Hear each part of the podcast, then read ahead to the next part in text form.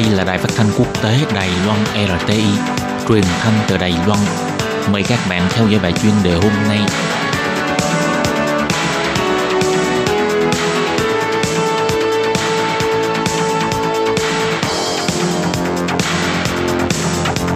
Thúy Anh xin kính chào quý vị và các bạn. Chào mừng các bạn đến với bài chuyên đề ngày hôm nay. Chuyên đề ngày hôm nay có chủ đề là Hai mặt trời trên đất nước Venezuela và cuộc chiến của hai thế hệ. Và sau đây mời các bạn cùng lắng nghe nội dung chi tiết.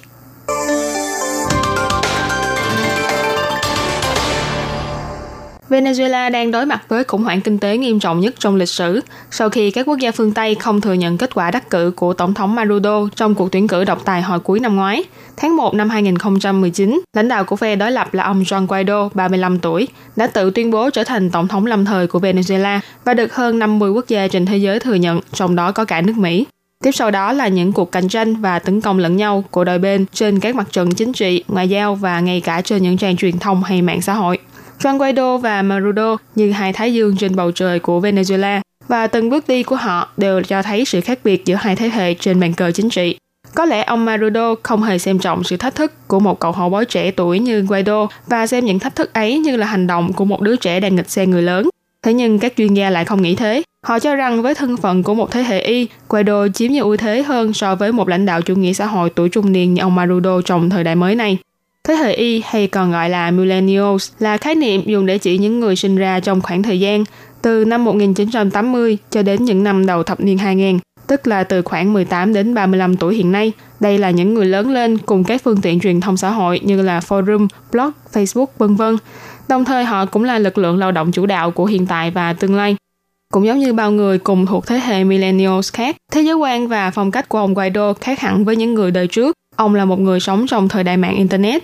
Trong hoạt động biểu tình quy mô lớn vào ngày 12 vừa qua, ông đã nói với dân chúng, tôi muốn chụp một tấm ảnh selfie, vậy thì những người khác sẽ thấy được mặt của các bạn. Và tôi hy vọng cái họ nhìn thấy được đó là những gương mặt vui vẻ. Câu nói này đã khiến cho đông đảo quần chúng đang phất cờ Venezuela reo hò không ngớt.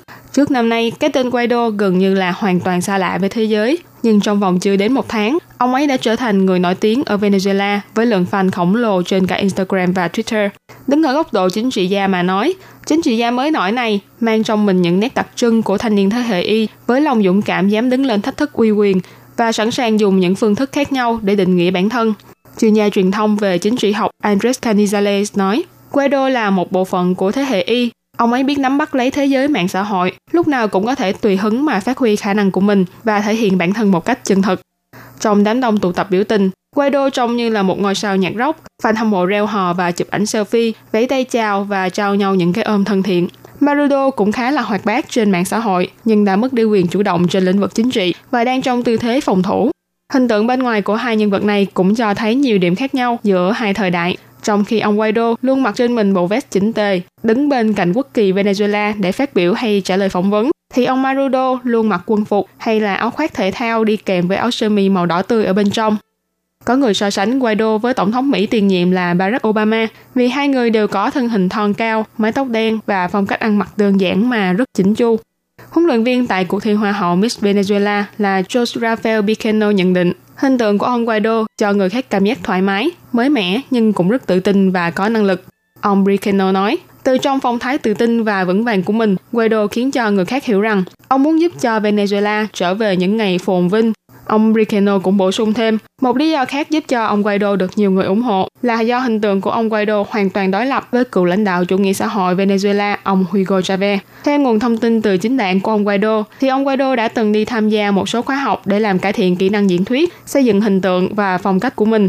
Khó mà tưởng tượng chỉ vài tháng trước đây, Guaido chỉ giống như một pho tượng điều khắc biết nói, nhưng bây giờ lại là một chính trị gia rất biết cách diễn thuyết và thuyết phục người khác. Còn ông Marudo thì vẫn kế thừa phong cách của ông Hugo Chavez, luôn thích lặp đi lặp lại những luận điệu cũ trong những bài phát biểu dài với những từ ngữ phóng đại. Mặt khác, một trong những thách thức lớn nhất đối với ông Marudo đó là ông Guaido luôn tung ra những đòn trực diện. Có khả năng thuyết phục, luôn tự tin và vững chãi, thu hút sự ủng hộ của người dân Venezuela với viễn cảnh tươi sáng và phồn vinh, và đây cũng là một trong những ưu thế của chính trị gia thế hệ Y này. Vừa rồi là bài chuyên đề ngày hôm nay do Thúy Anh biên tập và thực hiện.